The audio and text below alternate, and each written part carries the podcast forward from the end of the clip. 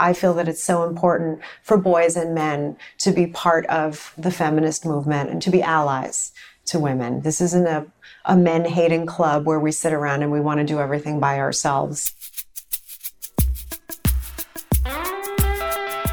Welcome to Conversations with Connors, a NetworkWise podcast, and I'm your host, Adam Connors. NetworkWise trains and educates individuals and organizations in the science and art of networking to accelerate sales, personal development, and career opportunities.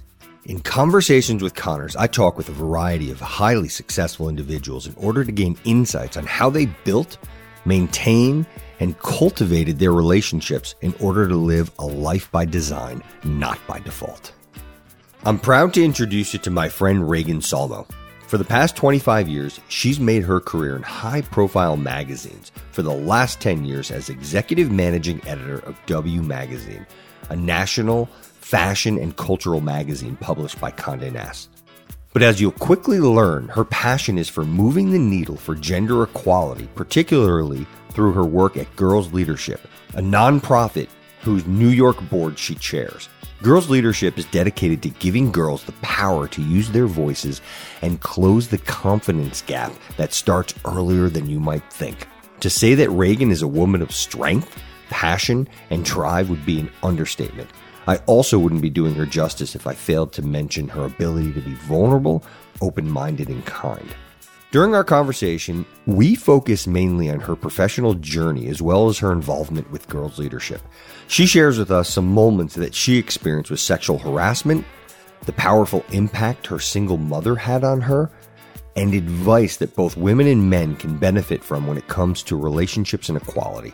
This was an enlightening conversation, specifically as it relates to feminism. We talked deeply about what it really means to be feminist how the term is often misunderstood, and how the movement could benefit from some improved branding. Regan shares some startling statistics regarding girls growing up with social media and the negative impact it has on their self image and confidence. She also addresses what she calls the impossible vortex that many girls and women feel, even today, that they have to achieve an outdated and absurd standard of being polite, pretty, and perfect. Be ready to get your checkbook out after listening to this conversation because you will feel inspired to contribute to girls' leadership. In the interim, kick back and enjoy my conversation with my friend Regan Solmo. For those who don't for those who don't know, who are you? Tell us a little bit about what you're doing today. Okay and what got you here? High, high overview, and then okay. we'll go into. Absolutely. Yeah. So I'm Regan Solmo. I was raised by a single mother on Long Island. My father passed away very suddenly when I was about six years old. So she was an incredible model of sort of being a working mom, doing it all. She raised me to be a very independent and strong person. I am tremendously grateful and indebted to her for teaching me everything that she did. And we can talk a little bit more about what she taught me. Yeah, and, wanna, we're definitely going to define that. that. Both of my parents were in the writing industry in some form. My mother was an editor at Doubleday. Um, Garden City, yeah. Long Island, and my father was a freelance writer for Sesame Street. So one of my memories with him was when he took me to the set of Sesame Street and I got to meet Big Bird and Oscar the Grouch and, and Luis, who owned the Fix It shop. And I brought Luis a toy of mine that was broken. And I asked Luis to fix my toy. And I knew somewhere in my little five year old brain that he was just an actor. But I still thought, well, maybe he'll fix it anyway. And he was very nice. And he said, oh, I'm sorry, my fix it shop is full and I can't take any more toys right now. And I said, okay. um, so I, That's I always, awesome memory. It was a wonderful memory. I'm very grateful for that. I don't have many memories of my father. Yeah. Peter Solmo is his name, but that's one of them. Yeah. So because they were both in sort of the language business, I always sort of figured I would go into magazines of some sort. And that is what I did. I was the editor in chief of my high school newspaper then went to Amherst College in Massachusetts. And when I got out, I got my very first job at a trade magazine called Successful Meetings. Mm. Sort of interesting for you, maybe. Yeah. Successful Meetings. it's for people who plan meetings and conventions, but the whole idea of making connections and yeah. working with people. So I started at this trade magazine that nobody had ever heard of but I learned the trade of being a magazine editor. I got to write cover stories, I got to edit my own section, and I had an editor in chief there who sort of recognized uh, an ability on my part to sort of get people to do things and sort of get my arms around an entire organization. So she put me on the path of being a managing editor. And I went from successful meetings to bigger and bigger magazines. I went to Civilization, which was the magazine of the Library of Congress. Worked there for four years, worked at Spin, dearly departed rock magazine, yeah. and then moved on to a 15 year career in fashion magazines, Lucky for five years, and then now 10 years at W as executive managing editor. Fantastic. Wow. So you knew, you were, you knew at an early age. Yes. How do you think that has contributed to your success? Well, I think I'm very lucky in the sense that well, I, I, know that you and Chris in, in, a previous podcast talked about how luck is not actually a thing and it's sort of how you set yourself up for success. But I, I do feel lucky in the sense that I grew up again in a very literary household and I always knew that I wanted to work with words and ideas and concepts. So because I kind of came out of college and sort of knew what I wanted, I felt very directed in my career. I think the interesting thing is that after 25 years of being in magazines, the magazine industry has changed completely under my feet. Its tectonic plates are shifting constantly. and in my role as an overseer of budget and people and strategy, I've had to learn how to move within those changes. And now I'm at a point of thinking, well, what do I want to do next? Mm. Which is sort of an interesting place to be in one's, you know, late 40s. Yeah. So you've never been there. I really have never been there. It's true. Wow. It's a little scary. Yeah. So if you don't mind, share because there are a lot. There are so many people yes. that are in your shoes that are going through that same mm-hmm. thing in the mm-hmm. world. Like you said, mm-hmm. I think you. Oh, I love the tectonic plates. I'm gonna. We're gonna quote that because that's. A, I really think that's an awesome analogy. And a lot of people aren't as prepared for a variety of reasons. Whether it is uh, again, just not knowing what to do, mm-hmm. confidence of being able to make a change, mm-hmm. Having contacts to be able to do mm-hmm. that. That's tough. You know, that's challenging. Do you mind expanding a little bit on that?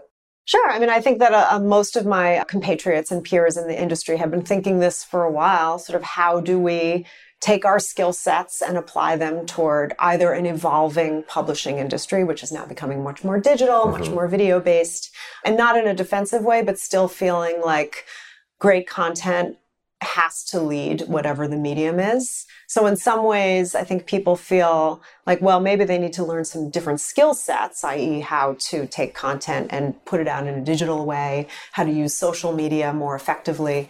But a lot of people still feel like content has to lead first, mm. whatever you're doing. I think a lot of people are also thinking, well, how do we take our skill sets? How do we take our networks and put them towards something different? Yeah. It so, takes a lot of soul searching, right? Yeah. Oh, yeah. So, what about because now that as you've evolved within your career, I'm assuming you're not into a lot of the minutia of the day to day. That is correct. So, yes. the I presume a lot of your role is meetings, strategy, success. Yeah. so, do you stay the same industry? Do you do something completely different? Well, that's still to be determined. Yeah. That's an unfolding story for my life personally, and I think for a lot of people right now. Yeah. But yes, I would say that when I started my career, I was much more in the minutia of managing where's your copy, where's this layout, where's this caption, and then putting all those pieces together. And now I more oversee a staff, I oversee a budget, I work with my editor in chief to sort of execute on his mission and sometimes help pivot the mission based on the economic realities of the industry. Wow. And then how did you get to where you were as a woman?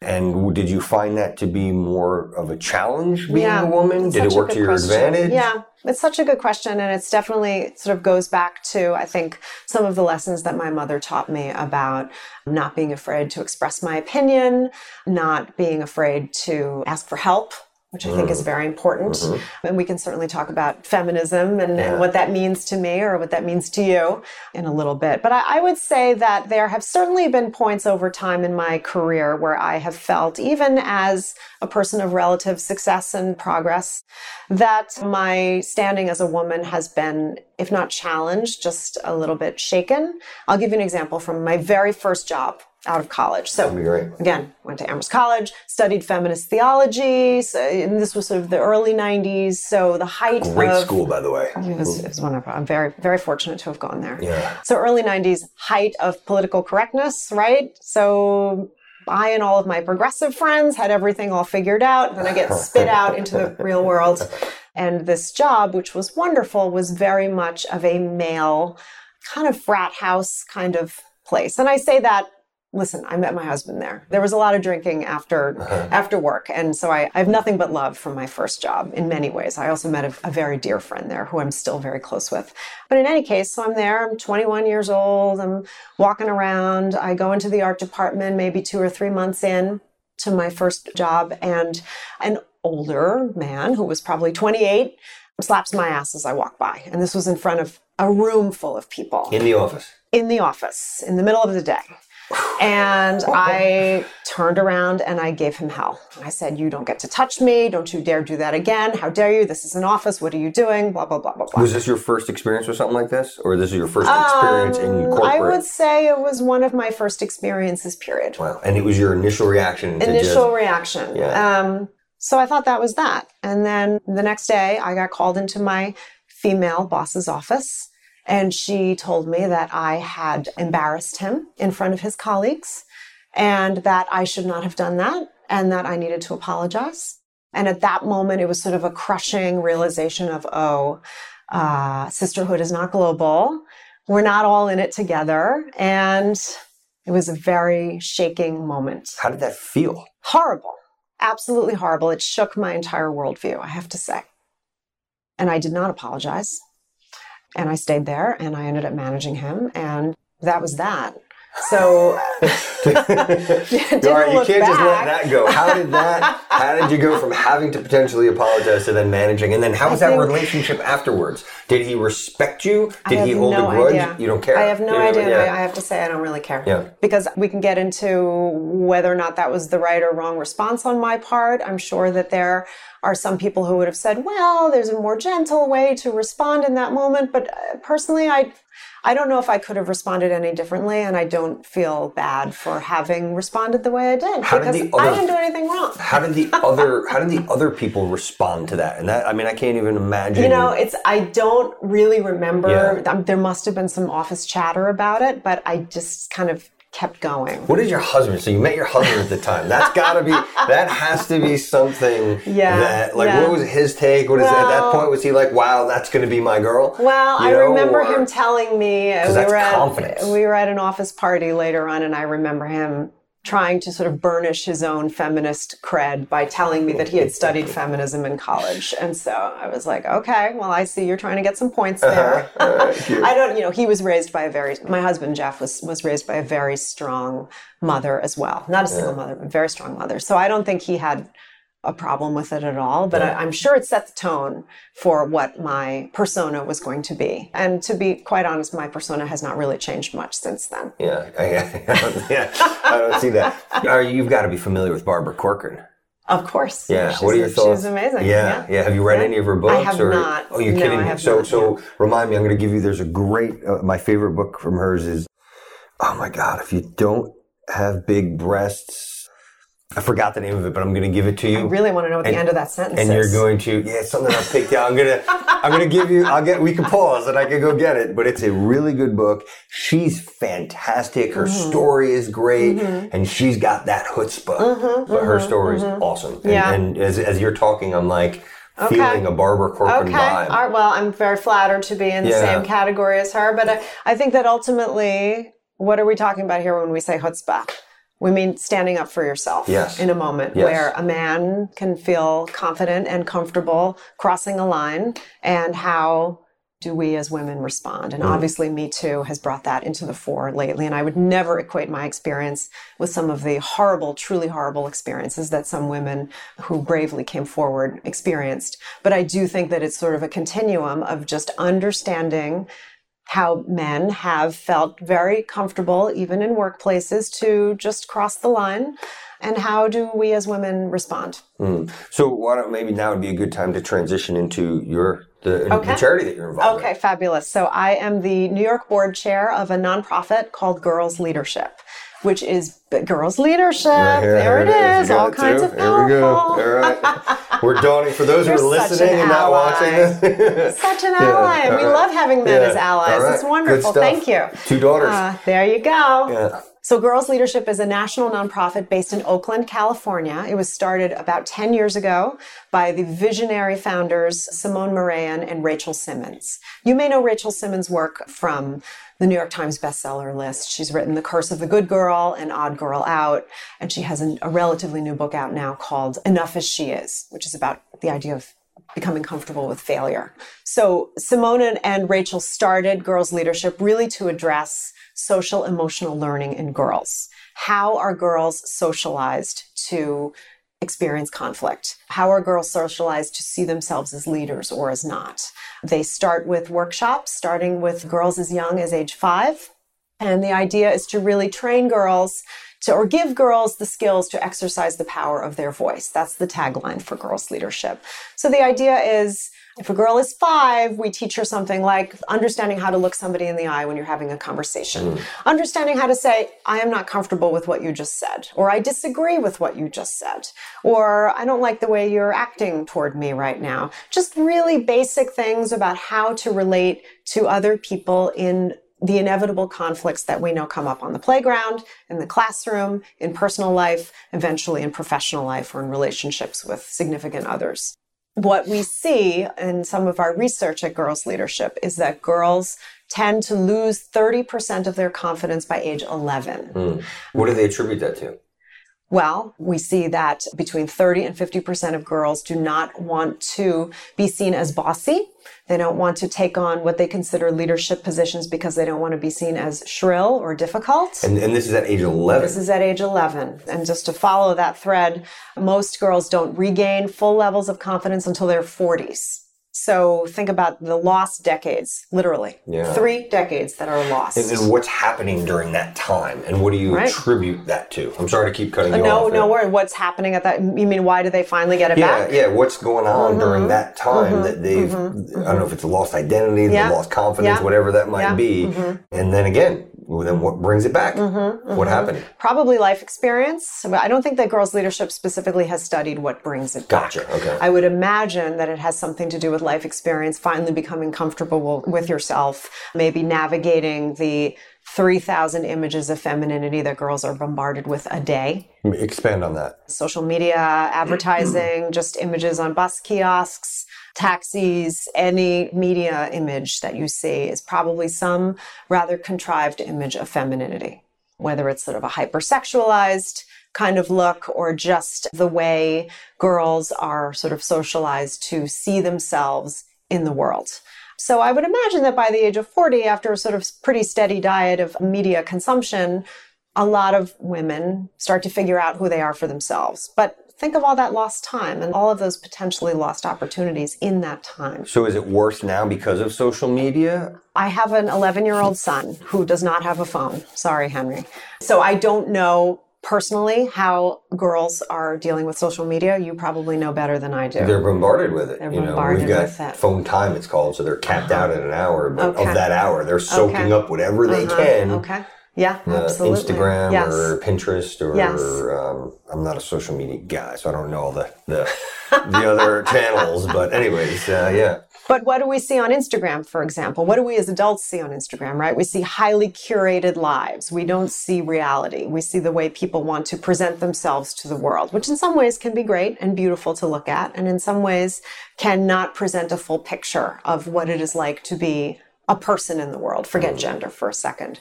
So, how are girls and boys learning how to navigate those images that they see? How do they know to understand that the image of that we might see of a girl on Instagram might not necessarily reflect her full person? Mm. I was just listening. We were talking before about Howard Stern on Terry Gross, and I was just listening to him the other day, and he said that when he was maybe 13, his mother bought him a copy of Playboy. Yeah. And have you heard the story? It's going back years. I okay. did hear the story. Oh, sorry, I did hear the story, but we're refreshed because okay. I, I, do okay. other people that don't. It's a great story. This is a yeah. great story. I, am assuming we're talking about the same yeah, story. Yeah, no, 100%. Howard yeah. Stern said that his mother bought him a copy of Playboy when he was 13, and she opened it up and she said, These are not real women real women look like me or look like your mother or they look like your sister. These are idealized versions of women. And you have to understand that as you are becoming a man, becoming sort of a person with a sexual life who interacts with other women. You have to understand the difference between idealized media versions of women and actual real women and what their thoughts and their feelings are, and certainly what their bodies look like in real life. So, what are your thoughts then on like a Howard? I know there's Howard's going through some evolutionary phases because it's, it's, interesting that his mother and he yeah. brought his. I remember listening years ago and he brought his mom on to the, the show one time to talk about that. And mm-hmm, anyways, mm-hmm. and then what do you think is then what he went on to do and to become? Because he who he is it's personally true. is very different it's than his. True. You know, uh, I was never a Howard Stern listener, although I do have some very close female friends who love him. So I certainly come into an understanding that he's a very smart and thoughtful person. Yeah. But I also understand that he has certainly objectified women yeah. over his life. But he yeah. seems to be okay with it. and meanwhile, he's got daughters. Meanwhile, he has daughters. Yeah, that's right. And he, like I said, there's like that's different right. personalities to him. That's right. Yeah, yeah somehow very complicated person. Yeah, very interesting. Yeah, to say the least. A very good friend of mine actually worked for him for 11 oh, years. Oh, okay. So and, and male every, or female? Male. Okay. Yeah, and uh, but uh, you know what? And I have uh, another gentleman that I used to work with that used to be his like maintenance or pool or caretaker. But everyone that I've ever talked to that has ever interacted with him loves the man. Mm-hmm. Absolutely mm-hmm. loves him. Yeah. Even women that yeah. have had these, yeah. like, so it, it, again, I think you said it best by being complicated. But I stole your thunder. You were talking about Howard and the women mm-hmm. the way they're portrayed. Mm-hmm, so mm-hmm, how does mm-hmm. that why do you think that is, mm-hmm. and what do you think it should be? Right. Well, I'll give you a, another example from girls leadership yeah. if I may, and this is something that we often talk about. We at Girls Leadership asked a group of I'm going to say 8 to 12 year old girls just last year, so 2018. We asked them give us the three top adjectives for how you feel you need to act as a girl in the world. And these girls' top three answers were polite, pretty, and perfect. So this is 2018. Girls today saying they need to be polite, pretty, and perfect. Now, where do they get those ideas from? Well, we look at the 3,000 images of femininity a day. We look at the way women in leadership positions now are often described through the lens of likability. We look at how women's voices can be described as either shrill or difficult. We look at my example from my first year on the job and how I was chastised and reprimanded for speaking up for myself. Those are all great reasons to want to stay polite, pretty, and perfect because you don't want to rock the boat as a woman. You know, I have a quote here from a story that I was just reading in BuzzFeed. It was a review by Hel- Anne Helen Petersen, a review of the Charlize Theron Seth Rogen movie, mm-hmm. Long Shot. And this is a quote from Anne Helen Petersen. She says, To try and successfully navigate American society as a woman, let alone a woman of color or a queer or gender nonconforming person, is to tirelessly pull the world around you and adjust yourself accordingly. So I'm not trying to freak you out about your own daughters, mm-hmm. but I do feel that there are these countless moments in girls and women's lives where they're sort of looking at their own behavior, adjusting for the outside perception or even for their own self perception. Am I being polite enough? Am I pretty enough? Am I perfect enough? And how do those three things, I call them the impossible vortex of polite, pretty, and perfect. how do those three adjectives sort of weigh down on girls and women in terms of realizing their own ambitions? And what does that mean for women in the C suite? What does that mean for CEOs of Fortune 500 companies? What does it mean for women who are seeking high political office? It means they have even more things to be thinking about and considering as they move through the world, which mm. just quite frankly, men, for the most part, don't have to think about. So let me ask you this I'm going to play devil's advocate for you. Absolutely. Do you know what did they say for boys? How did boys Mm. How do they describe themselves? That's such a good question, and I don't know the answer yeah. because girls' leadership focuses on girls. Sure, yeah. um, and I'm sure that there is a, a, boys' organization out there that has found some interesting and problematic adjectives that boys describe themselves in terms of needing to be tough or yeah. whatever the sort of standard um, gender identifiers are for boys. And then how much of it is a confidence, like a self confidence thing, mm-hmm. versus mm-hmm. a boy, a gender, a gender mm-hmm. thing? Meaning, well, because some people, and also like in like leadership, like not everybody's a leader. That is true. You know, but how are we defining leadership? I think is the question. Um, right? I guess. God, well, let's see. Um, I would define a leader as. I guess you could be bad or good in leaders have defining qualities that exude a certain level of confidence where other people see you as a north star, if you will. Mm-hmm. I don't mm-hmm. know if that's mm-hmm. how I. Mm-hmm. That, that's kind of what how I think about leadership. Right. Right. Okay. How do you? That could play you- out in any form of life, though. That Correct. doesn't necessarily have to be in a corporate setting or in a political setting. Yeah. So I, I'm agreeing with you. Okay, gotcha. All right. Yeah. Oh, yeah. I don't pass many tests, but uh, there we go. Yeah. So. Um, But look at you. You're a leader, and you agreed to wear a girls' leadership T-shirt on camera, Adam. Yeah, I'm good. That's yeah. great. Well, it's, I think it's That's a, a form of leadership and al- being an ally, right there. Yeah, well, I w- I, would go back to it. It's a, from a confidence thing. So I don't know. Right. You know, were Mm-hmm. you always self confident? No, You were not. No, I was Really? not. Okay. No. I'm surprised to, to. How did you do that? Because I think that's where a lot of people could learn. Sure. And not- just Well, women, men Sure, absolutely. Well, again, And what brought my, you to the confidence? again, some of it is fake it till you make it, right? Some Mm-hmm. of it is how do you present on the outside versus what you're feeling on the inside. My mother tells a story that when she dropped me off at nursery school, or which I, which I guess is pre-K, Uh-huh. she said to the teacher, "I just want to tell you, Regan's very shy." And so dropped me off, and then came to pick me up a couple of hours later, and the teacher said, "She's not shy." but I still feel shy. Yeah. I still feel shy inside. So some of it is a little bit fake it till you make it. But I think some of it is, again, sort of the muscle memory that my mother taught me so long ago of just speak your mind and don't worry about the consequences. You mm. can't. But that doesn't mean that there aren't moments of isolation, moments of vulnerability, moments of feeling, oh, not in the case of the guy in the art department and slapping me, but there are always moments of questioning whether or not I've gone too far, or if, mm-hmm. I, if speaking my mind is not necessarily the right thing. But I think for anybody, having the confidence to use one's voice is, is one of the key elements of feeling successful. so where did you become empowered? Where'd that come from? It's such a good question. I think I just have to give it up to my mother for giving that example of complete self actualization, if you will. And again, this is a woman who was widowed very suddenly and sort of just had to jump in with both feet and do what needed to be done. And I think that she instilled in me a great sense of responsibility.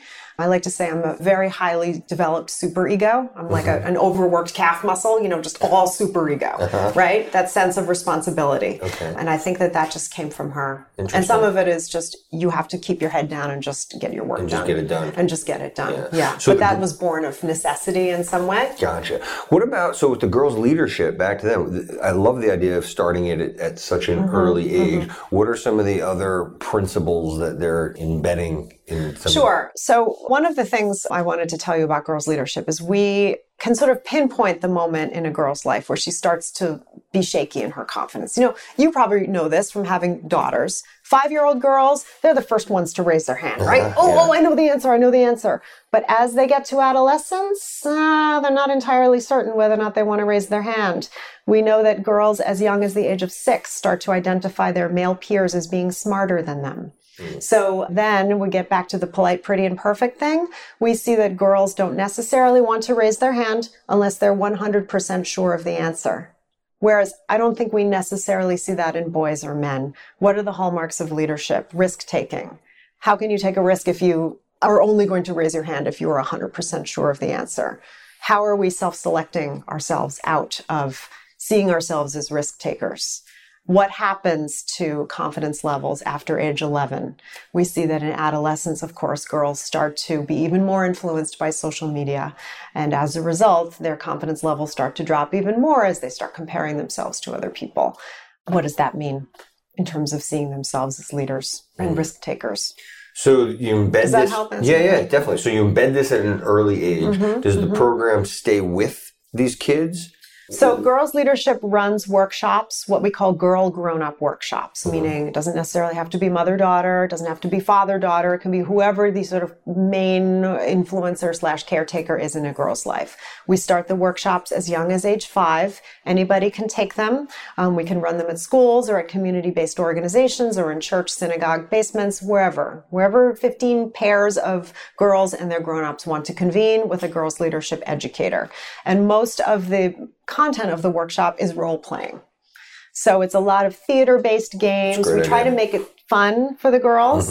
of course, by the time they get to age 11, they don't necessarily want to be there. They don't want to be there with their yeah. caregiver. They think it's all too cool, uh, or they or they think that they're too cool for it. But we try to make it fun and interesting enough that the girls will continue to come back. We also run parenting workshops called Raising Resilient Girls, where we talk about the 3,000 images a day. Yeah. We try to make sure that parents, mothers and fathers in many cases, really understand the polite, pretty, and perfect matrix that I was talking about, and just sort of trying to understand how to help girls navigate that very inevitable loss of confidence. What's the biggest obstacle that you're running up against? In terms of girls' leadership yeah, or in yeah. terms of society?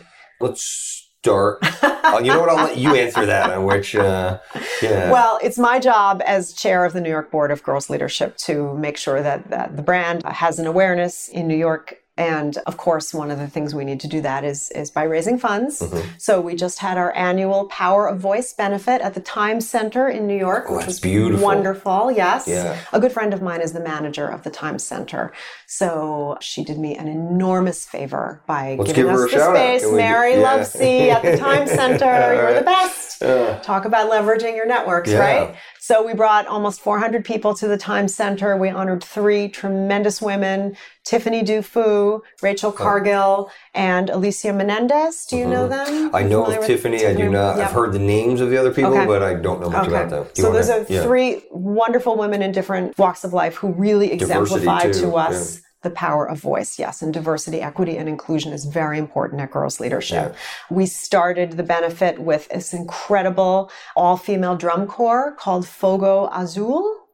And they started the evening off with just an amazing drum performance. Tell me about the vibe of that night. The vibe of the night was happy, joyous, women acknowledging the women in their lives who had given them the power of their voice. We gave every woman who we honored a golden megaphone to sort of um, represent the power of voice and, and what you can do with your voice when it's unlocked and why we want to help girls unlock it. And then I wrapped up the evening by uh, raising some money and we raised uh, $50,000 in four minutes and the entire evening raised $250,000. That's so fantastic. I'm thrilled and delighted that it came, came out and, so and is well. This, is this a yearly gala? Yes. Okay, gotcha. Yes. Are there other yes. events that you have during the course of the year? That raise money? We have community building events yeah. during the year. We have uh, one event that I love. This was my brainchild called the Bold Book Swap. Mm-hmm. Built from a love of reading and a love of female characters. I had a long-standing love for Pippi Longstocking. Mm-hmm. Did your daughters read Pippi? I don't know.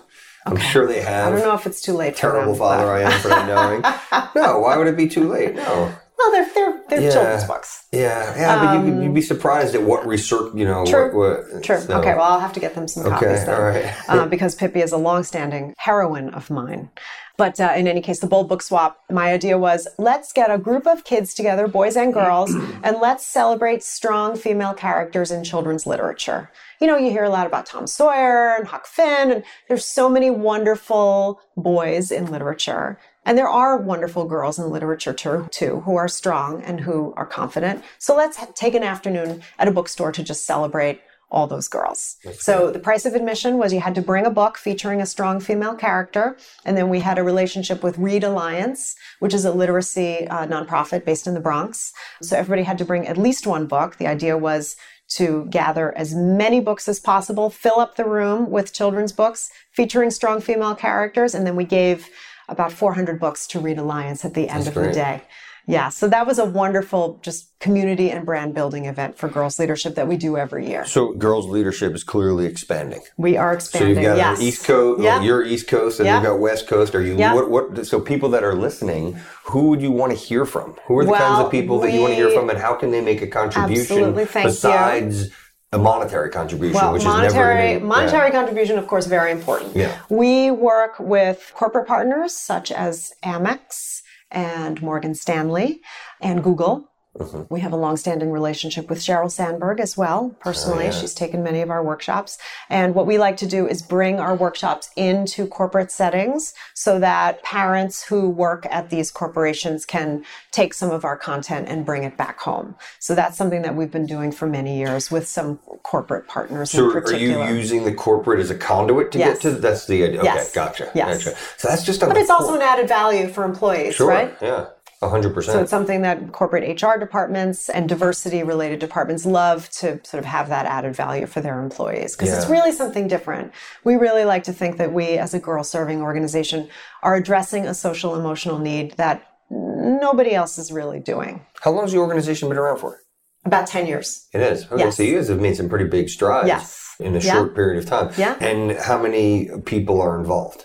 I would say the staff in California is probably 15 to 20 people. Yeah, okay. We have one to two people on staff in New York. We do not have an office right now, so we're certainly looking for an angel to help us get some office space. Okay, that's another community that, that listens to this. Okay, good. And what are some of the goals? What are some of the future goals? Is it in education? Is it, are, are, there? I would say the goal right now is to scale the model. Okay. Because right now this is, we're talking very direct service in terms of 15 people at a time or 15 pairs of caregivers and daughters at a time taking a workshop. So you can have a very deep and meaningful impact mm-hmm. on a mm-hmm. girl's life, but it's not exactly getting at the 25 million girls in yeah. America. So what we're working on right now is a curriculum development incubator. We're working with the Young Women's Leadership School Network which is five girls only schools in the boroughs of New York City. And we're looking to develop that curriculum with them and their teachers over time so that we can scale the model out and eventually have more digital offerings as well. That's a good idea. What about, do you guys do anything from a mentorship standpoint? At the moment, we do not. There are other organizations that do mentorship really well, such as Girls Inc., but for us, we're not dealing with that. We're, we're trying to be very focused on sort of what we do well. Now, talk to me about how you connect with the people that you are looking mm-hmm. to build relationships mm-hmm. with. In terms of for the girls' leadership, mm-hmm. just in general, what are you looking to do? I think it's important for people, and this also dovetails back to making a change in your life? Like yes. how do you how do you make these connections? How do you foster yes. these relationships? Mm-hmm, mm-hmm. because what you're doing it's new. You guys are mm-hmm. pioneers. Mm-hmm. that's right. So you need to mm-hmm. establish a certain level of trust you know first you got to meet these people then you need to be able to establish some kind of trust so they can believe in what you're doing so that's that right. you can then have the influence that we talked about. So how are you getting introduced to some of these people? What are you doing to build that trust how are you getting them behind you? Mm-hmm, that's right. So my job as New York board chair is to constantly be looking for new board members. We have 15 people on the board right now, and I'm always looking for more men and women. We have three men on the board right now. I'm always looking for more. Looking I have a really good contact for you. Great. Yeah. So. Good my feeling right now is to cast the net as wide as possible. That's one of the reasons why I'm here today. Mm-hmm. I feel like the more seeds you plant and the more conversations I have about girls' leadership and about why I believe so strongly in the mission is our best shot right now of getting as many people involved as possible. Tell me about the people when you're having a conversation with mm-hmm. someone. Mm-hmm. What is it that you are looking for in an experience, in a conversation? Walk me through your thought process for just just in any, general and I'll, mm-hmm. I'll, get I'll expand on that as okay. as we go. So you meet somebody, mm-hmm. walk me through mm-hmm. your your mm-hmm. mindset of that interaction. That's such a good question. I don't know if I've ever thought about my mindset before in a conversation. Oh really? All right. Wow. Okay. This, is getting deep. Um, I think that for me, making a meaningful connection is extremely important. And sometimes that means peeling a couple of layers of the onion away, mm. trying to show a little bit of vulnerability in order to really truly connect with somebody on a human and personal level. That to me is the most important in any conversation or in any relationship, whether it's business or nonprofit or personal. Have you always had, so for those who don't know, when I first met you, just had this good way about you. There was a confidence, shoulders back, handshake, eye contact. Mm. There was like, so, no, I'm serious, but these are, that first impression. So there's you have gut instinct is mm-hmm. it's real. Mm-hmm. You know, I don't know if you read Malcolm Gladwell, mm-hmm. but you know, sure. Blink, sure. you yeah. know, that's comprised of yeah. years of mm-hmm. people make these. So you're coming off and you're having a really good impression. Mm-hmm. Mm-hmm. That's the vibe that you're putting off. How important is that to you on what you're getting from somebody when you're first meeting them? I think it's important, but I don't think it necessarily has to be the most important mm-hmm. thing. I mean, listen, you said some very nice things and I'm so appreciative. I don't feel that at all. I still feel like that potentially shy kid in pre K. So some of it is a little bit of a disconnect between how you feel and how you're presenting. So I think when I'm meeting somebody else and having a conversation with them, I don't necessarily want to judge them on how they're presenting, but try to get at who they are mm. a little bit more. And how do you do that? Is it the well, questions that you're asking? Is it? I think some of it is sort of being open and vulnerable about my own experience. Mm-hmm. I don't mind talking about the guy in my first year at, at my job and sort of how awful I felt when my boss talked to me because I think that's a real moment of vulnerability and of pain. And I will share that anecdote, especially in my role as a manager today, because I want the people who report to me to know that I understand what it's like to be sort of at the bottom of the totem pole and mm. to feel either abandoned or vulnerable in some way. So I think it's important, no matter where you are in life, to never sort of forget how you really feel on the inside and to bring that to any conversation that you're having. Hmm. Does that make sense? Yeah, 100%. Yeah. So, have you had that was your first experience? I had to assume that that was not your last experience. In terms of of just dealing with any yeah, type of yeah. sexual harassment yeah. or uh, some level of being uncomfortable yes. because of your gender. Yes, no, absolutely. And I think unfortunately these moments come up either in truly horrible ways or just in more sort of microaggression kinds of ways, if we want to use that word. I'll give you an example that just happened last summer. So this is me. I'm in my late 40s. I'm Madam Girls Leadership. I talk about my feminism all the time. I talk about using our voice. And here's an example where I completely could not use my voice. My husband and my then 10 year old son and I were at a deli on the Jersey Shore. And this is sort of like an Italian deli. I guess it's kind of a male oriented place, but uh, people go in and they get sandwiches. It's a great place. Public place. Okay. Public place. All right. Uh, it's not like the Sopranos. I mean, it's just a normal, lovely deli. And my son loves going there because he loves sitting with the guys and reading the sports page. So I went with my husband and my son and we sat down with one of the regulars who is uh, there all the time and who may or may not be all there. So we were all sitting together and we were, I was reading the post. We were all just, you know, having our sandwiches and this guy who was probably in his 30s started to tell a joke and he the guy uh, that you were with or guy, just someone that was in the, the, guy that one of the regulars sitting at the okay. we were all sitting at a table together just there's not that many tables so gotcha. you sit with whoever's there. But my husband and my son already knew this guy and this was my first time meeting him. So maybe he didn't like having a girl in the club i don't know. But he in any case he started to tell a joke the punchline of which had something to do with uh, vaginas smelling like fish. And he looked directly at me when he delivered the punchline so he was looking to get a reaction from you. Yes. It was extremely hostile like and off putting. And I was so shocked that I was speechless. And I just got up and I left the deli and I just went out into the parking lot and just shook with rage and cried and didn't know what to do and felt so ashamed of myself for not speaking up at that moment. Well, what would you, having been prepared for that situation or you know, do you stand up again like you did when you were 21 or what would have been, know. What well, is the proper well, reaction to that? And I'll tell a, you. It's such a good question. I'd love to hear your answer. But the second part of that story is that of course, first of all, my poor son had no idea of what the point of the joke was. That's good, then. That's, which was good. Yeah. My husband came out. It turned out that every other man in the deli jumped down this guy's throat, including the owner. Great. The owner of the deli came over and said, You can't say that. If you ever do anything like that again, you're out, which was a wonderful moment of chivalry. But I wished I had done it myself. But everybody who I told the story to later told me, you know what, you wouldn't, even if you had stood up to him, it would have backfired and it would have made it worse. And it would have made that guy think, that's exactly why you know, I hate women or whatever his feeling. You know, I, I, actually think that played out yeah. better than you could you if it so? had you hundred percent. Because yeah. every, it's good that people recognize that. Yeah, and that that's a worse feeling for him because True. he had by his peers True. or by his the audience that he was looking to impress. Yes, that's true. Yeah, so I don't know if I can 100% relate because I'm not a woman that's been told that, but what's really interesting so my wife as you know is a black woman. Mm-hmm. So I always find it really interesting. A lot of people don't, even in this day and age, I hear people and they talk and they they say racist mm-hmm. things. Mm-hmm. And I sit back and half of me wants to, you know, I just let them go. Like I really, mm-hmm. I get a kick out of it for a while. The first time, I'm like, I get a kick out of it. Then it depends on how far they go. You mean in front of her? No, or just no, in front God, of, no. Oh, oh, yeah, just like just, you know, if people are around, they don't you. know. Yes, so right.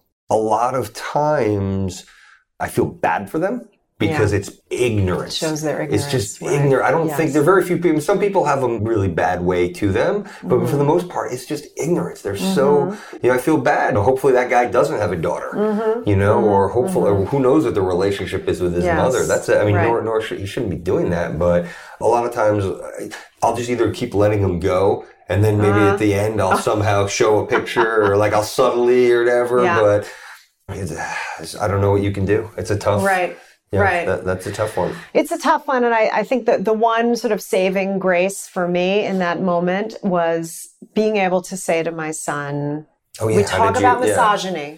That's misogyny in action. We talk about feminism at home. Misogyny means hatred of women. This isn't a theoretical thing. This is something that you just witnessed directed at your own mother. And this is why I feel that it's so important for boys and men to be part of the feminist movement and to be allies to women. This isn't a, a men hating club where we sit around and we want to do everything by ourselves.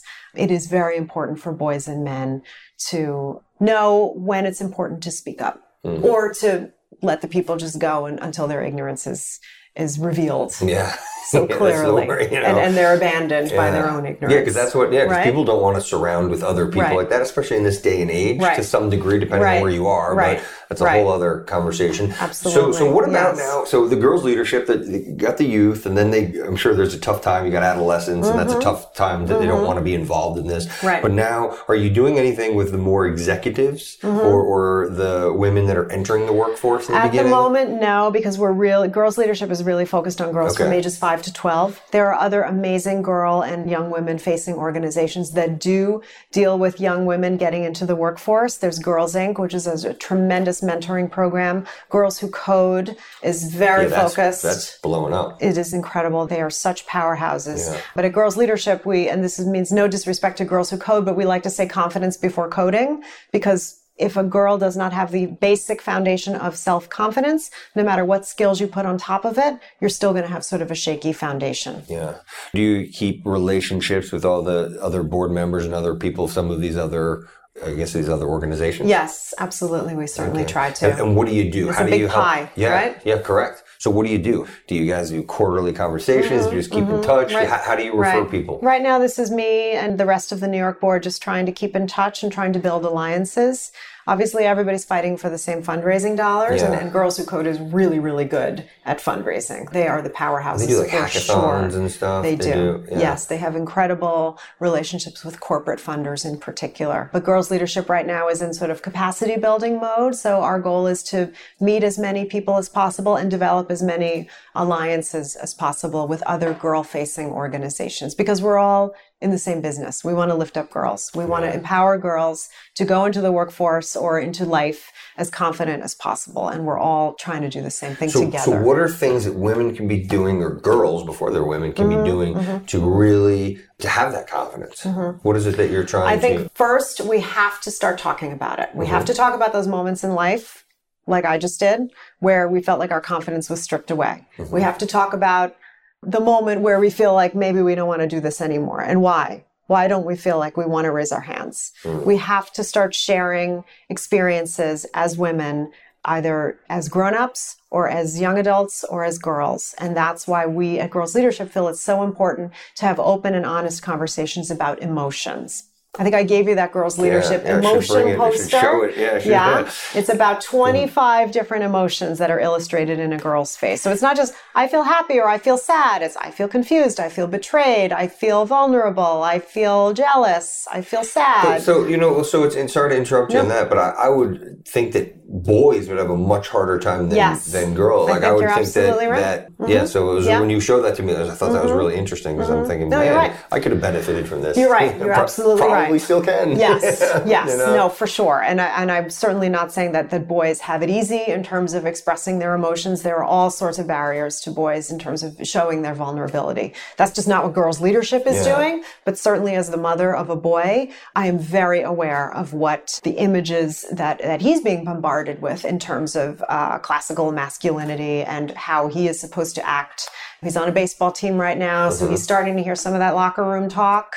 And, you know, what does he do with those feelings? And then does he go along to get along or does he say something when things start to get a little bit intense? So let me ask you something. As you made, I'm changing gears to some degree, but it just made me think of something. So I was out, well, it's not, I shouldn't say just out. This is the most recent, but I hear this often. So as a result of a feminist movement, there are a lot of women that I'm talking to that are like kind of joking, but not that they're saying there are no men anymore. They're like, women are really down on the male population as being masculine and being leaders. And a lot of the single women that I know, I hear often say that they joke around and saying, Hey, the, our feminine movement has really hindered masculinity. Do you have a thought mm. on that or do you have uh, any sentiments? I don't agree. Okay. I, I think it depends on how you're defining masculinity. I'm not sure what we mean by that. Yeah. I can't expand. I don't know. I'm not. It, it, it, I just thought it was really interesting to hear yeah. that. And I'm not saying that it means you have to be down on women, so to right, speak. But right. Well, I mean, I guess it's not. It's a big world, right? There's plenty of room to go around, and it's sort of a rising tide lifts all boats. Mm-hmm. I don't think the feminist movement is there to take anything away from men mm-hmm. or to take anything away from the concept of masculinity. To your point, the concept of masculinity probably needs to be explored just like the concept of femininity does. But I don't think the feminist movement is out to chip away at men or anything that men have accomplished. My Facebook page profile is a sign that somebody, not me, made at the first Women's March in right after Trump was elected, January 2017. It's a wonderful poster. And it says, Feminism is the radical notion that women are people too. That's what feminism is. We're yeah. just talking about equality. We're talking about parity. We're talking about equity. We're talking about having the same opportunities as men. We're not, nobody's looking to take anything away. I think it's good that you quantified that because most people don't see it that way.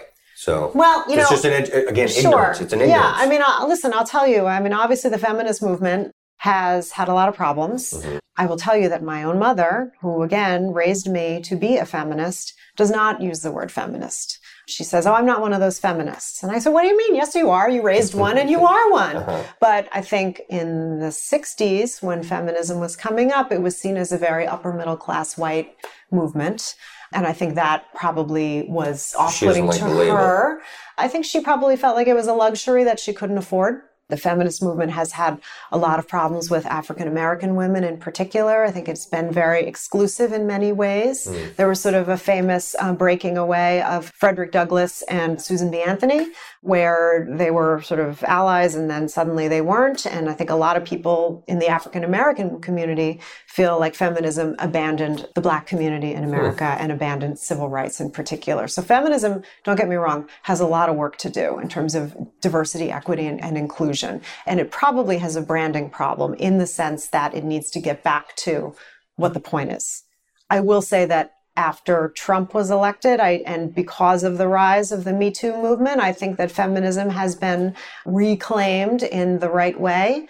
And I think a lot more young people start to use that label now for themselves that maybe wouldn't have even two years ago. Hmm. So in some ways, I'm kind of grateful for yeah, that because I think it's come out. It's an interesting perspective. It's come out, yeah. It's always a good that comes out of everything, yeah, you know? Yeah. yeah you know, and as crazy it's a nonpartisan podcast, I'm sure. Yeah. But Regan, how would you recommend other people speak up for other individuals or other women or even if it's men? I'll give you an example that just I've been thinking about lately. I was lucky enough to meet Gloria Steinem at a dinner for girls leadership about two years ago. And in meeting her, I flashed back to something that happened in seventh grade. For those who don't know who she is? Oh, one of the uh, founders of the modern feminist movement in the early 60s. She wrote very famously for New York Magazine. She infiltrated the Playboy Mansion as a Playboy bunny and sort of wrote about the experience of being a bunny kind of on the inside. She's still going today. I think she's in her mid 80s and she's a powerhouse. So when I met her, I realized that she had inspired me when I was in seventh grade. And again, this is growing up in a household that was not identified as feminist, but somehow she got into my consciousness. So, seventh grade, sitting in math class, this is the height or maybe the depth of adolescent awkwardness, right? Seventh grade. And the math teacher, whose name I will not use, stood up there in the front of the room, kind of turned around and looked at everybody and just started kind of noticing the girls in their t-shirts and how they were maybe growing a little bit under their t-shirts and started to comment on them. Now, by the way, he was not looking at me. There was nothing growing in my t-shirt. I was very aware that this was something that was being directed at the other girls in the class. And all of the girls were squirming, myself included. So I would never have said anything in that moment. But I went home and he gave us an assignment. And the assignment was, I guess it was algebra, where we had to take a two dimensional grid and kind of move figures around a grid using algebraic equations. This is going back a long way. Yeah, but so, you remember this. my gosh. Yeah. So I drew a little triangle mouse and labeled it the math teacher. And then I drew a little triangle cat and named, labeled it Gloria Steinem. And through a series of mathematical in equations, seventh grade, you in did seventh this. grade, through a series of mathematical equations, Gloria Steinem the cat chased the math teacher mouse either off the grid entirely or she ate him. I don't remember, but in some, in, she vanquished him in some way via math. Handed in the report, handed in the assignment. He gave it back to me, gave me an A plus, never said a word to the girls again. So this was not wow. something that I thought, oh, this is a moment where I'm going to use my voice in some way to speak up on behalf of other people. But just somehow internally, it just, it felt like the right thing to do. And I loved being able to tell Gloria Steinem that story and thank her for giving me the courage somewhere in there to advocate for other people and kind of eliminate what was turning into a serious problem and right. what I think would have been a fireable offense today. 100%. Certainly. I got to give him credit too, to be honest, True. because I think that comes True. back to yes. some of the things that we've yep. talked about before, or maybe mm. it was mm-hmm. later, depending on uh, Time. Yeah, about ignorance. Yes. So he clearly didn't mm-hmm. know or he didn't realize, or mm-hmm. so maybe he wasn't yeah. groomed properly. Yeah. So you got that point to it's him possible. in a great way. That's yeah. really cool. Yeah, thank you know, that is uh, that's amazing. The seventh grade. And how did you know about her at that time? I don't know. It just must have. She must have seeped in somehow. There, there must have been some kind of copy of Ms. Magazine around the house or something. So how'd you meet her? Girls Leadership uh, was yeah. lucky enough to have a dinner with her in a private home of a donor of ours. And Gloria lives across the street from this donor. And so we said, hey, can you come on across the street and join us for dinner?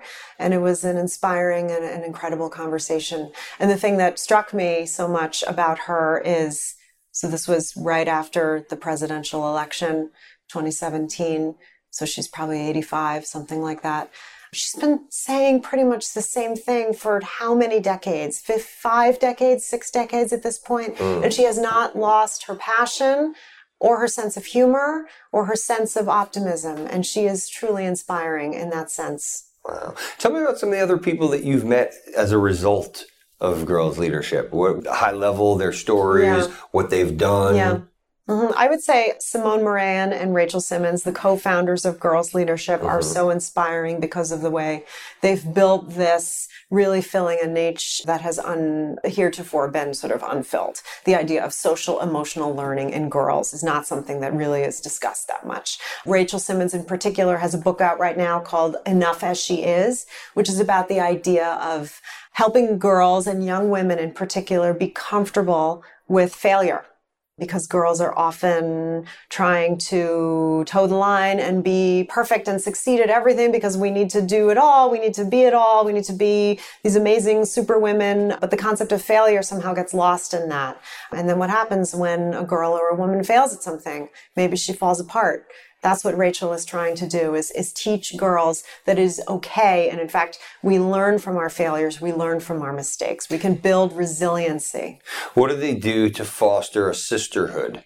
What are they teaching from a friendship standpoint? And the reason it's, I say yeah. that mm-hmm. because I should know this cold and I don't, and I'm embarrassed. But in the late 80s, they did a study and this isn't just women, this is in mm-hmm. general. Mm-hmm. So the average person, well, first of all, they say the average person at bare minimum should have at least three solid relationships, people that they can trust at any mm-hmm. time. Mm-hmm. And that's outside of your family because your family mm-hmm. dies. It happens. It is what it is. So the average person in the 80s had five. These are confidants, people they can trust, people they can hang out with, people that they can be vulnerable with, whatever. Guess what that number is today? I'm going to guess it's lower. It's lower. Guess what that two? number is? It's zero. the average person has zero. It went from five to zero. So, so for a variety of reasons, changing of times, technologies, busy schedules, people don't realize it's also a familial thing, even though it- it's spawned in a family. People are, come from tribes. You know, if you want to go back and you were raised by a tribe, mm-hmm. what's the saying? You know, it takes, takes a commu- village, Yeah, it takes a village. Mm-hmm. So that Yeah. doesn't. That's mm-hmm. not the way the Because we're world. more isolated. Correct. We're more isolated, smaller families, and even because with friends, you know, there's friends of families and all that kind of stuff. So all these other pressures were quote unquote busy. So, anyways, we went from Hmm. five to 0 hmm. when you need three. And what's happened is this is what's also spawned. There's a domino effect, and that's why we also have this loneliness epidemic. And I'm not sure if you're familiar with that, but it's a mm-hmm. real problem. Mm-hmm. In the UK, they even have a minister of loneliness. Yes. So the suicide rates are higher, and so mm-hmm. so the reason I'm bringing all this up is that there is it's so important, men and women. But I would think almost more so for women to have that support and to mm-hmm. have these skills to develop mm-hmm. these relationships mm-hmm. where people can feel um, because I don't know why that is, but there seem to be less women that have the confidence than men. Yeah, that can't speak to that in Okay. particular, but I think that one of the things that girls leadership and I are certainly trying to work on is the idea of it's okay to have a conflict in a friendship. You're going to have an argument with your friend and you're going to learn the tools how to get through that conflict and you'll either decide to keep the friendship or move on from the friendship, but the friendship doesn't have to fall apart because of tension or mm-hmm. because of unspoken tension. Let's not make it be unspoken. Let's bring it up to the surface. Let's engage. What you said bothered me. What I said bothered you. Let's try to work through it. That's how we build a relationship that is actually built on something supportive and communal, as opposed to, well, she said something to me mean to me on the playground, so the friendship's over. I mean, the whole myth of the mean girl thing, right? Yeah. It's something that we're trying to get beyond because we, as you say, we have to have confidence. We have to have Oh, relationships where we can share or we move through the world alone. having less friends like that is worse than smoking, drinking, Mm. smoking 15 cigarettes a day, drinking. I mean, it's amazing the science that's gone into that. So, yeah, I, I think that that's something, if you guys haven't thought about, might be Yeah, something you. that you should really kind of, I know you have enough on your plate, but something to consider. Thank you. It's Awesome. great. So let me ask you some random questions. Okay. This is like one of my, I got all these Excellent. random questions. Okay. Here we go. Give me a number. A number. Yeah, give me a number between, let's start here, between, let's go with the work, the work section first. Okay. 1 and 15. Seven. Seven. Why seven? That's a good number, right? It is a good It's a number. prime Yeah. It's- yeah. Okay. it's a good number. Okay. Fair enough. Um, Right? It is prime number. How has your life turned out different than you would have anticipated or expected to have been at this point in your life? Well, I would say, given where the publishing industry is in particular, I probably would not have expected that at this point in my career, I would be looking to maybe expand or move on from publishing. I probably just thought it was going to go straight up, hmm. and now it may be going sideways or taking a couple of different turns. So I certainly would never, I don't think anybody expected that that digital would so overtake paper to the So point quick. that people don't read the newspaper anymore. Do you read paper? I do. We You get do? the Times You're every still- day. Yep. We're a big paper house. You are. Yeah. What's what section? Where do you go first? Front page first, I gotta say, now that I'm a baseball mom, I go to the do? sports Do page you really? more All often right. than not. Awesome. And I will find an article and I will say, Oh, my son should read this, but I think I'm gonna read it first. I'm kind of interested. Interesting. Yeah, Wow. I that I gotta tell That's you, that's the place that I never thought my life would go. yeah, that's really, yeah, that's a, what you know what what do you what do you like about the sport? As far as I can Were you tell, sporty I was up? not sporty in the least. Interesting. No, Okay. I mean, again, So grew up single daughter, single mother household, no men around in most of my early life. Not that girls can't be sporty, but I was fully cerebral. I had no sports whatsoever. I always tried to fake having my period to get out of gym class until I finally got caught. Yeah. Until I finally realized it couldn't possibly be going Every on day. for as long as it was going on. But now, now, of course, I really appreciate how cerebral baseball is, and I appreciate the aspects of the team sport that I never really gave any thought to before. Pretty cool. Yeah. Wow, your son's lucky. Okay, give me um, 17 to 59. Give me a number. How about 29? 29. Who do you trust? What do I trust? I trust my gut, Ooh, good answer. trust my mother, Uh huh. Trust my husband and my son, and I trust my good friends. Yeah. How does someone become a good friend to you? Again, I would say shared experiences of vulnerability over time. I would say that I have some very close friends from all aspects of my life. Not a huge number, mm-hmm. but very, very close, dear relationships. Well, it's not how many you can count, it's how many you can count exactly, on or be counted right. on. Yes, yeah. that's right. Wow. Yes. Um, okay, give me another between 1 and 15. This is personal. 14. 14. When was the last time that you changed your mind or opinion?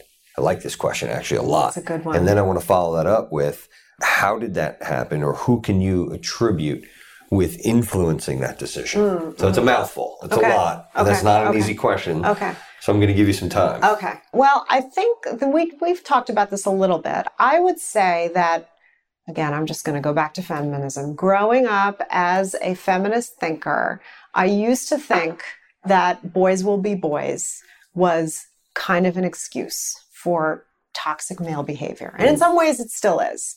But now that I have a son whose brain I am starting to understand and whose wiring I'm starting to get. While I'm raising him, interacting with him, developing a relationship with him, trying to understand what makes him tick, while also doing girls leadership, I've started to really understand the male perspective so much more. And I credit him for that because mm. he will come to a girls leadership event and he will come away and he'll have questions and he'll just like you have questions mm. and sometimes he'll say well i didn't do anything wrong you know i didn't set up the patriarchy I'm, it's not my fault mm-hmm. what are you blaming me for mm-hmm. and i'll say well no one's blaming you let's think about what your role could be as an ally or a partner and i love being able to have that conversation with him but i will credit him for raising some of those questions and really help me unlock a bit more of an understanding into the male psyche. So what do you do when you see his friends? Because now you're going out to yeah. lots of. Mm-hmm. Talk to me mm-hmm. about that mm-hmm. experience mm-hmm. of witnessing mm-hmm. the boys mm-hmm. together, and then also the parents. Yeah. So now you're having to interact with a lot of different parents. So I'm sure you've been exposed to some pretty interesting. You see the way people are raising their kids. Do you have an opinion or, or any stories that you'd?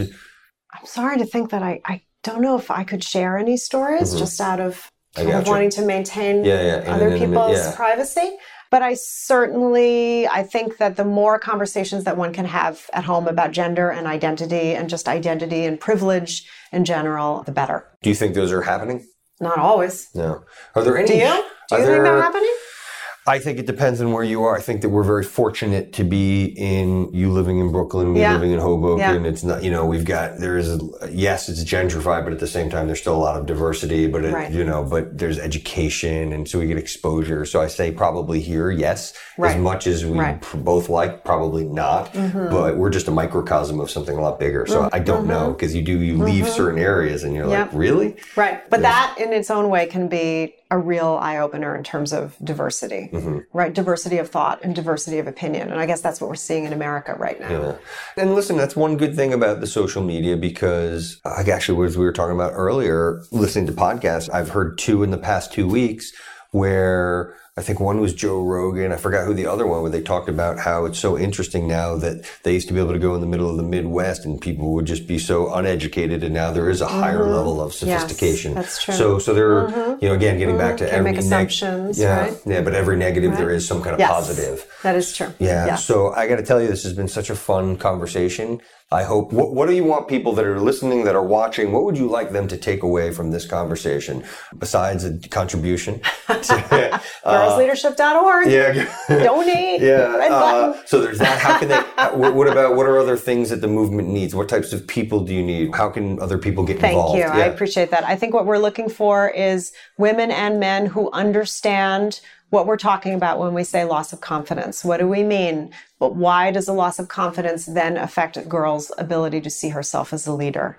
We're looking for people who can understand the concept of polite, pretty, and perfect and how that can be kind of a straitjacket for girls and women. Just to understand that in terms of daily interactions with girls and with women to make sure that we help them kind of break out of the polite, pretty, and perfect vortex.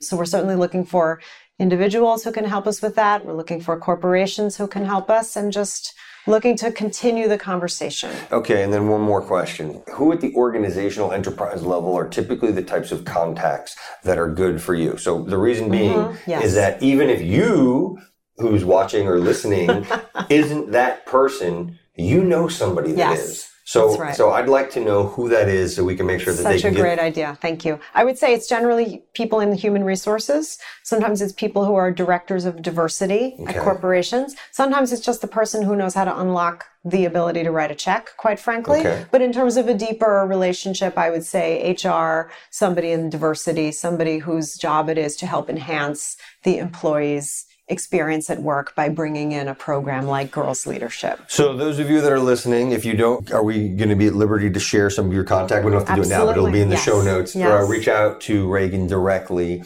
or point your friends or the people that you think might be interested. If you're afraid of just of sharing the information with Regan, have them listen to this show and then make, let them feel inclined if they want to Sounds to then reach out directly. So I hope we did a been, good job of persuading and I don't think you need to persuade. Yeah. yeah. no, I think that this is again getting back. It's it's education. Yes. So it's getting people informed, mm-hmm. and I think that's what a lot of it. I think that's what it boils down to. Okay. Yeah. So, You're so, so great to talk you. to. Thank you yeah, so much. I don't know. What we made it easy. You know, we did. I just yeah. sit here like I'm just a conduit. You know, that's just it. So so thank you very much. Thank you. Thanks for listening to Conversations with Connors, a network wise podcast. If you or someone you know is looking for a career change, building a business, seeking to expand sales, or is just generally interested in improving your overall health and happiness, then head on over to networkwise.com to gain access to a plethora of resources to help you build your networking skills and community. Those who are ambitious will network, the ones who succeed will network wise.